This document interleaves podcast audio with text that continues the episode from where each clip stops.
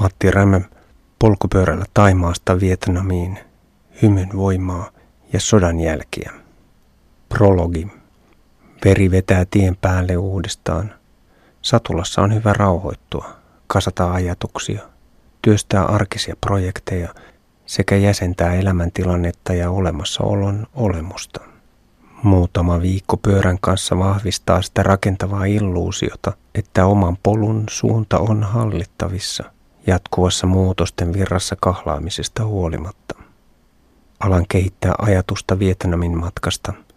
Aiemmat kaksi pitkää polkaisureissuani Tunisiaan ja Intiaan ovat liittyneet nuoruuden vaellusvuosien maisemiin, ja Kaakkois-Aasia olisi luontevaa jatkoa niille. Kaksikymppisenä lähdin Suomesta rinkkaselässä tammikuussa 1983 Pohjois-Afrikkaan ja Italiaan – Milanosta jatkoin joulukuussa 1984 Aasiaan. Reittini vei maitse Kalkuttaan saakka ja sieltä kohti itää, Taimaahan, Hongkongiin ja Kiinaan. Kulin kulttuurista toiseen yksin ja matkan rasitukset alkoivat kasaantua Taimaassa. Halpamajoituksessa törmäsin liian usein liian kauan tien päällä olleisiin ihmisiin. Levottomien tarinoiden kohtaaminen sekä jatkuva sopeutuminen muuttuviin kulttuurikoodeihin alkoivat vaatia veroa. Taimaassa ihmisten kestohymy ei nostattanut enää myönteisiä tuntemuksia. Nyt voisin palata Kaakkois-Aasian polkupyörällä, lähteä uteliaana ihmettelemään seutuja, joissa liikuin neljännes vuosisata aiemmin. Uutta olisivat Vietnam, Kambodža ja Laos – jotka olivat 1980-luvulla harvinaisia matkakohteita. Viisumien saaminen oli tuolloin vaikeata, sillä liian tuoreet sodat ja akuutit kriisit estivät turismin rantautumisen näihin maihin. Kartalta reitti alkaa hahmottua etappi kerrallaan. Tavoitteenani on edetä vajaassa kahdessa kuukaudessa noin 4000 kilometriä. Bangkok on liikenteen solmukohta josta on hyvä aloittaa. Tie vie ensin Kaakkoon Kambodžan ja Ankorin temppelialueen kautta Phnom Penhiin, sitten riisivainioiden halki Mekongjoen suistoon ja Vietnamin suurimpaan kaupunkiin Ho Chi Minhiin eli Saigoniin. Polkaisun vaativin vaihe kohti pohjoista kulkee Keski-Vietnamin vuoristoalueiden kautta Laosiin, minkä jälkeen reitti seurailee Mekongia Vientianeen Laosin pääkaupungista on vielä 700 kilometriä takaisin Bangkokiin. Olosuhteet tulevat vaihtelemaan rajusti Taimaan moderneilta maanteilta Kambodjan kuoppaisille hiekkateille, Ho Chi Minhin hektisestä kaauksesta Laosin hiljaisiin maaseutumaisemiin. Toivottavasti monsuunen jälkeinen kostea kuumuus on lokakuun lopussa edes vähän kevyempää kuin edellissyksyn Intia-polkaisuni aikana, jolloin paha iltapäivä uupuminen oli pikemminkin sääntö kuin poikkeus. Keli muuttuu todella raskaaksi, jos lämpötila nousee kosteassa ilmanalassa yli 33 asteen. Aikataulu on nyt edellismatkoja väljempi, mutta jos eteneminen osoittautuu silti oletettua hitaammaksi teidän kunnon, rajabyrokratian, sairastelun tai raskaan kelin vuoksi, niin olen valmiimpi nousemaan linja-autoon kuin aiemmin – Vuoden 2008 Intiapolkaisun aikataulu oli aivan liian kireä, mutta en silti halunnut nostaa kesken kaiken ajokkiani moottoriajoneuvoon. Myös vuotta aiemmalla Tunisian matkallani kammoksuin ajatusta junasta tai linja-autosta – Seudun poliittinen tilanne tuskin asettaa suuria reunaehtoja taivallukselle, vaikka Laosissa kytee pinnan alla tyytymättömyyttä ja vaikka Taimaassa hallituksen vastaiset isot mielenosoitukset ovat nousseet muutaman kuukauden väliajoin otsikoihin. Vuoden 2008 marras-joulukuussa yli sadan tuhannen keltapaitaisen protestointi lehahti niin massiiviseksi, että turismille elintärkeä Bangkokin Suvarnabumin lentokenttä suljettiin viikoksi. Tilanne rauhoittui pääministerin vaihdoksen jälkeen. Huhtikuussa 2009 Bangkokin kaduilla marssi puolestaan 100 000 punapaitaa. Taimaan mielenilmaukset eivät kuitenkaan ole vakava turvallisuusuhka vierailijan näkökulmasta.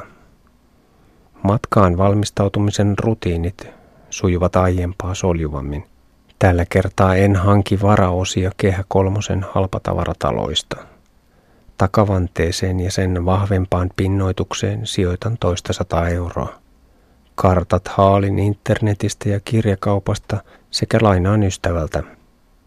Intian matkan jäljiltä en tarvitse lisärokotuksia. Hepatiitti, kolera, japanilainen aivokuume, vesikauhu. Mutta varmuuden vuoksi varaudun malarian ehkäisyyn Keski-Vietnamin sademetsäalueella. Viisumikysymykset osoittautuvat yllättäen hieman hankaliksi. Lentolippua ostaessani ilmenee sivulauseesta, että Finnair vaatii Taimaan viisumin, vaikka suomalainen saa 30 päivän oleskeluluvan Suvarnabumin lentokentältä ja vaikka aion viipyä Taimaassa vain muutaman päivän ennen rajanylitystä Kambodžaan. Ongelmana on meno- ja paluulennon päivämäärän ero, joka on yli 30 päivää.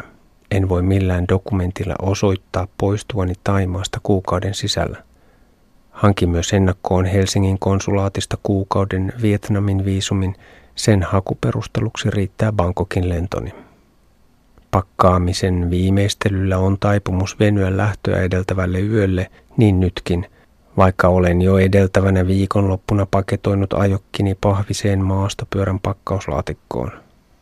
Ähärän työkalujen, varaosien, nippusiteiden, vaatteiden, hygieniavälineiden, hivenaineiden, lääkkeiden ja haavanhoitotarvikkeiden kanssa aamuun saakka. Varasilmälasit, ajovaatteiden nailonpaikat ja kevyet sisäsandaalit ovat unohtua kyydistä. Teltan jätän pois, mutta makuualustan ja silkkipussin otan mukaan.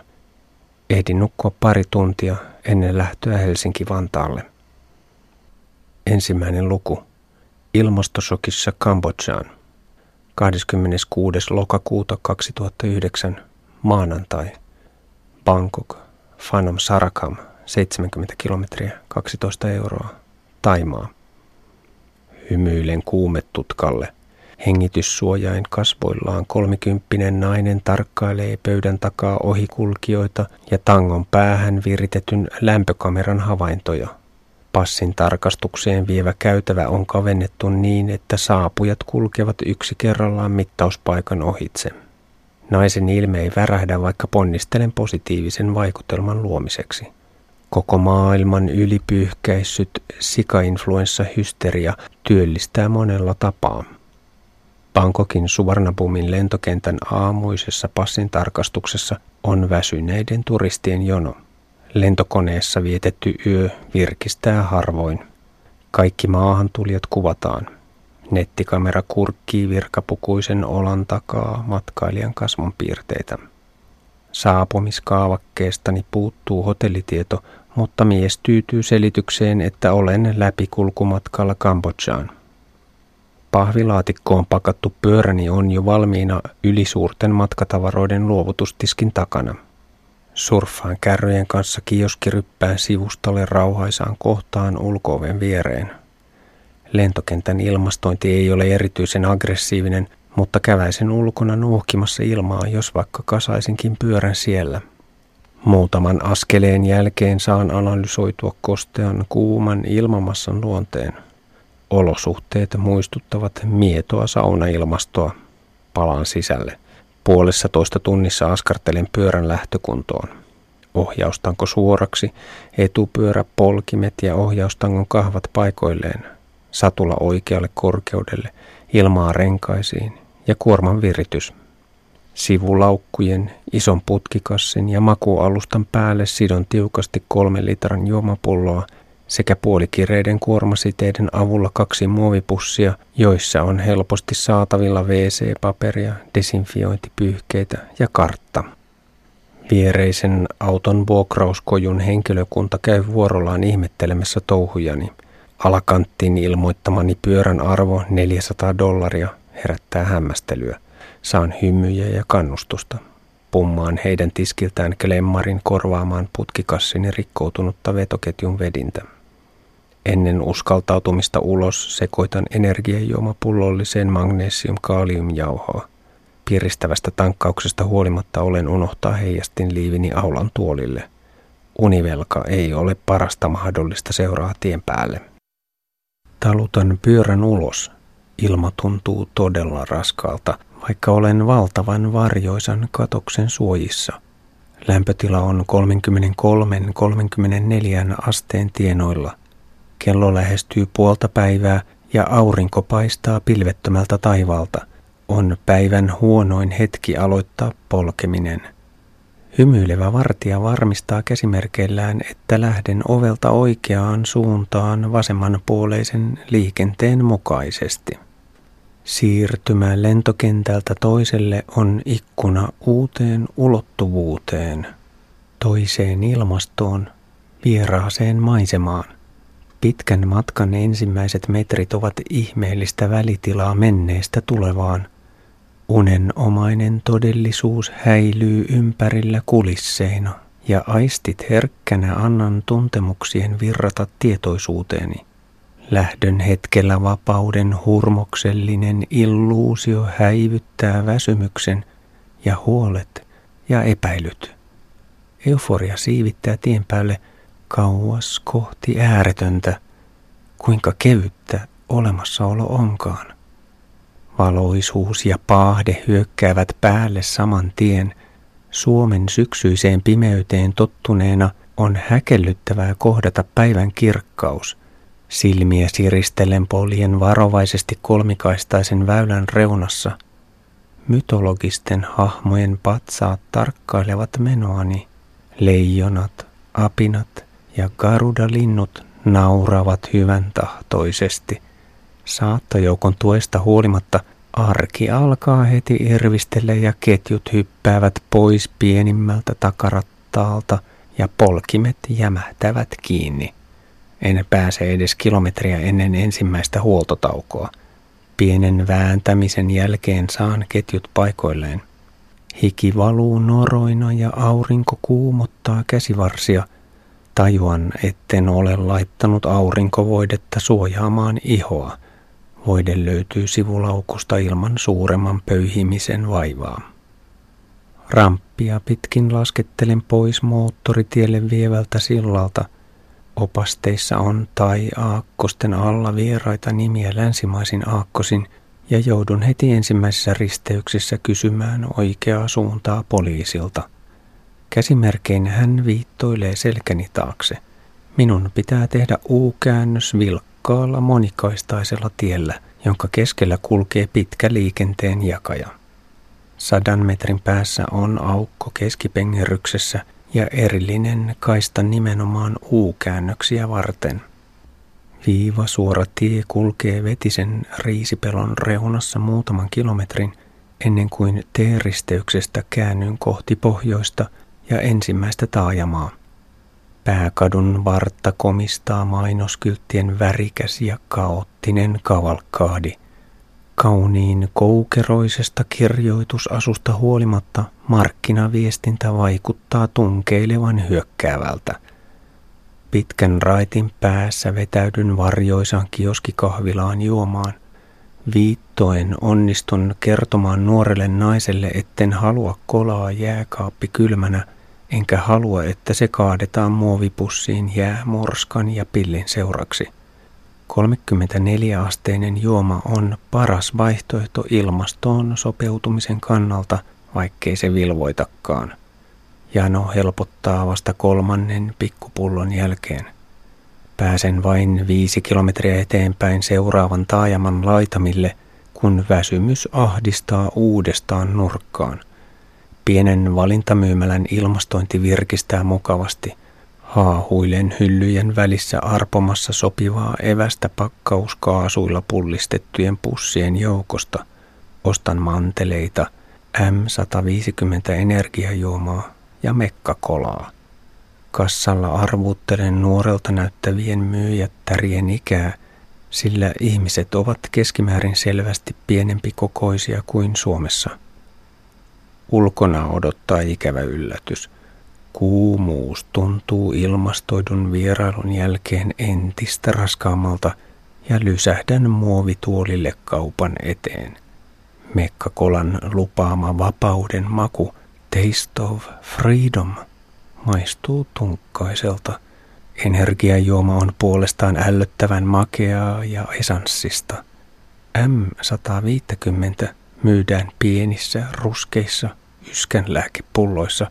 Etiketissä komeilevat juhlavasti sanat rohkeus, uhrautuminen ja omistautuminen. Ehkä ne kuvaavat kuluttajalta vaadittavia ominaisuuksia.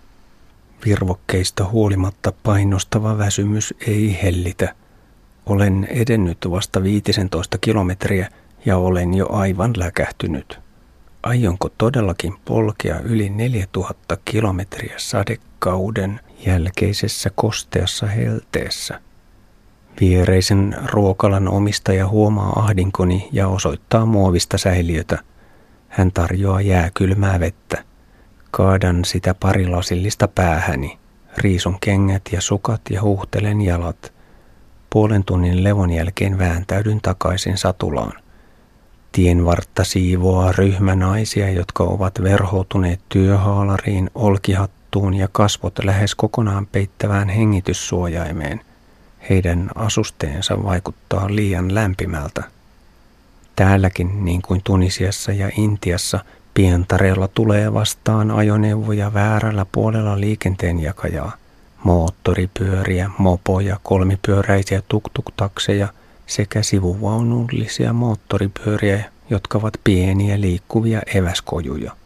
Myös autoja tulee Pientareella vastaan, mutta polkupyöriä ei juurikaan näy, sillä vauhdikkaasti teollistuva Taimaa on ylivoimaisesti seudun rikkain maa ja Aasiassa vaurastumisella on taipumus vähentää pyöräilyä.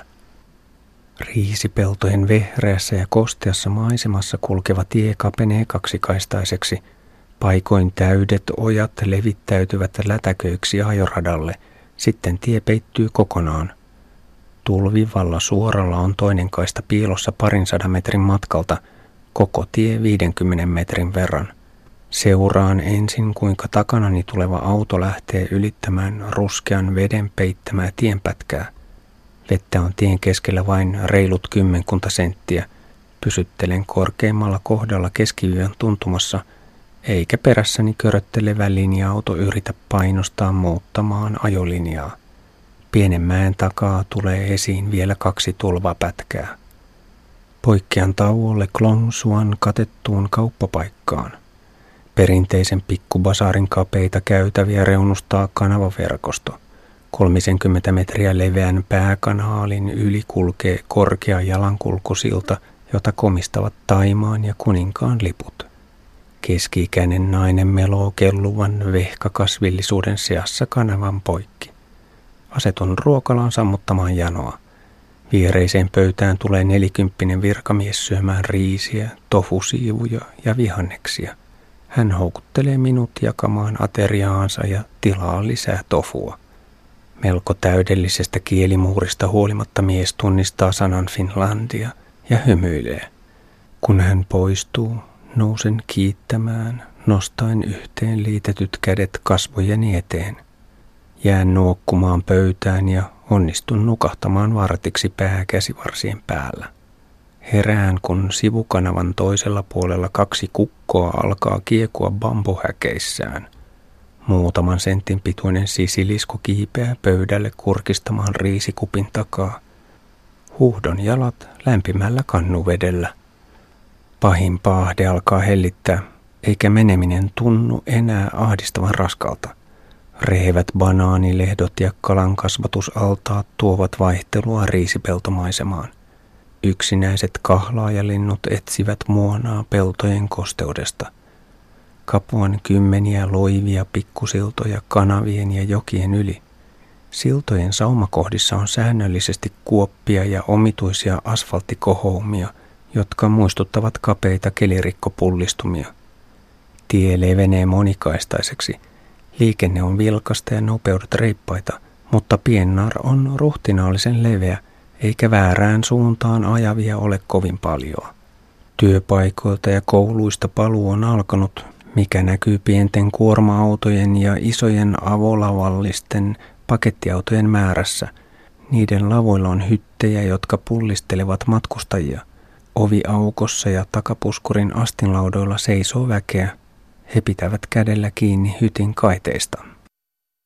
Taajamat seuraavat suoraa tasaista tietä monen kilometrin nauhoina ja kauppojen tavaravalikoimat ulottuvat pihojen poikki tien reunaan saakka.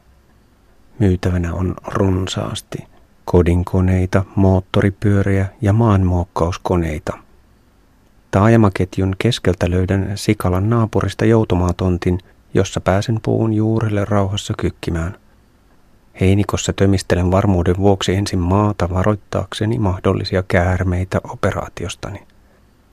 Helpottunutta oloa korostaa lähenevä ilta, sillä lämpötila alkaa olla jo siedettävä, 30 astetta. Hämärässä alkaa sammakkokuorojen kurnutus. Pimeä tulee varttia yli kuudelta, enkä aivan ehdi valoisaan aikaan Fanom Sarakhamin kaupunkiin. Vilkkuva punainen takavalo on jo valmiiksi kypärässäni kiinni, mutta ajolamput pitää kaivaa esiin. Voimakkaamman lampun suuntaan muutaman metrin päähän pyörän eteen ja heikomman kauemmaksi. Pimeässä ajamista jää viitisen kilometriä. Tie on hyvä ja pääsen vaivatta valaistuun suureen risteykseen, josta käännyn keskustaan. Muutaman korttelin päässä on katettu torihalli ja sen lähellä perushotelli. Ovella joudun vielä varmistamaan, että kyseessä on todellakin majapaikka, sillä länsiaakkosia ei näy. Saan 150 batilla alle neljällä eurolla yksinkertaisen, mutta tilavan huoneen kolmannesta kerroksesta. Ylellisyyttä ovat katossa pyörivä siipituuletin sekä kapea parveke. Pyörän talutan varastohuoneeseen sekalaisen rojun keskelle. Lähden torin ruokalanurkkaukseen syömään. Höyryävässä nuudelikeitossa on sianlihan paloja, juureksia, vihanneksia ja ituja. Pöydän mauste- ja kastikepulloryhmää tutkailen nuuhkimalla. Tulisen ketsupin ja soijakastikkeen lisäksi tarjolla on vahvasti tuoksuvaa kalakastiketta. Keiton kiinteät ainekset syödään puikoilla, lientä varten on lyhyt vartinen ja korkeareunainen lusikka. Kuuma liemi on juuri sitä, mitä nestehukkainen kehoni kaipaa. Iltapalan jatkoksi ostan torilta tertun pikkubanaaneja ja cashewpähkinöitä sekä soijamaitoa. Aamua varten investoin rohkeutta vaativaan M150 esanssijuomaan. Hotellin aulassa kaksi miestä seuraa TVn saippua operaa. Raahaudun raskain jaloin kolmanteen kerrokseen. Ripustan pyykkinarun kosteita ajovaatteita varten. Kun siirtelen tavaroita – Säpsähdän, sillä kypärästä loikkaa esiin torakka. Se katoaa vikkelästi uuteen lepopaikkaan. Lakanat vaikuttavat lähes puhtaalta, mutta leveän sängyn toisessa reunassa vaeltelee pienen pieniä muurahaisia. Niitä on vain parikymmentä ja pyyhkäisen ne kädellä pois. Huomaan, että oikea pohkeeni on lievästi kärähtänyt auringossa ja se on myös vähän turvoksissa – Silmäni seisuvat väsymyksestä, kun pilkkien pakotan itseni muistiinpanojen tekoon horjuvalla käsialalla. Muurahaisia ei näy enää, kun rojahdan uneen. 27. lokakuuta, tiistai. Fanom Sarakam, Klong Hat, 130 kilometriä kautta 200 kilometriä, 15 euroa. Eilisen tainnuttava iltapäiväkuumuus kannustaa nousemaan ylös jo kuudelta, vaikka toipuminen rasituksista on yhä kesken. Aamun raikkaus ehtii kadota puolentoista tunnin puuhastelujen aikana ja jo kuorman viritys nostaa hien pintaan, vaikkei kello ole kahdeksaakaan.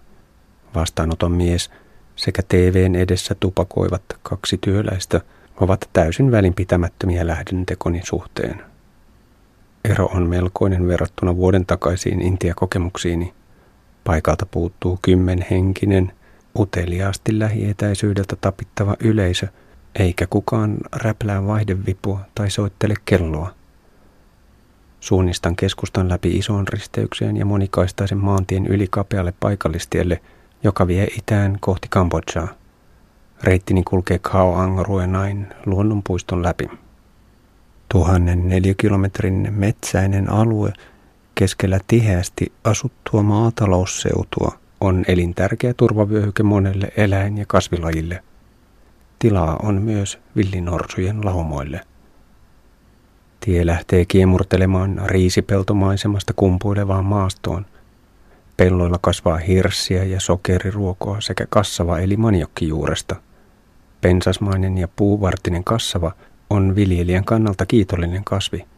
Se sietää kuivuutta, viihtyy heikommilla mailla ja vaatii työvoimaa vain istutus- ja sadonkorjuuvaiheessa. Halpa juures on tärkeä tärkkelyslähde köyhille. Keitettynä se on perunamainen, mutta kassavasta saatava tapiokkajauho on myös monipuolinen elintarviketeollisuuden raaka-aine, joka soveltuu muun muassa hajoavien muovipussien valmistukseen. Maisemaa rytmittävät myös kumipuumetsiköt ja aloe vera viljelmät. Kaktuksen kaltaisia aloe veroja varten on pelloille pystytetty puolitoista metrisiä betonitolppia, joiden päältä ne voivat paremmin kasvattaa pitkiä piikikkäitä lehtiään. Aloe vera on hämmästyttävän monipuolinen kasvi. Sen geelimäistä sisusta käytetään muun muassa limakalvojen ja vatsan hyvinvoinnin edistämiseen. Se parantaa haavoja ja soveltuu muuhunkin ihonhoitoon. Aloe veran hyödyntämisen historia ulottuu muutaman tuhannen vuoden taakse niin Egyptiin, Kiinaan kuin Intiaankin. Aleksanteri Suuren väitetään käyneen taisteluja pelkästään aloeviljelmien valtaamiseksi. Lämpötila pysyy miellyttävänä vain reilun tunnin ja kuumuus alkaa painostaa jo kymmeneltä, samoihin aikoihin kun maaston mäkisyys lisääntyy.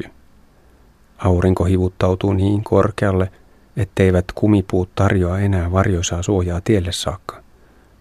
Pysähtelen tunnin välein pikkukylien risteyksiin juomaan ja painelemaan kylmiä M150 pulloja ohimoitani vasten – Kahvilakioskien katoksissa perheet odottelevat avolavapakettiautojen kyytejä ja juovat isosta lasiovisesta jääkaapista poimittuja virvokkeita.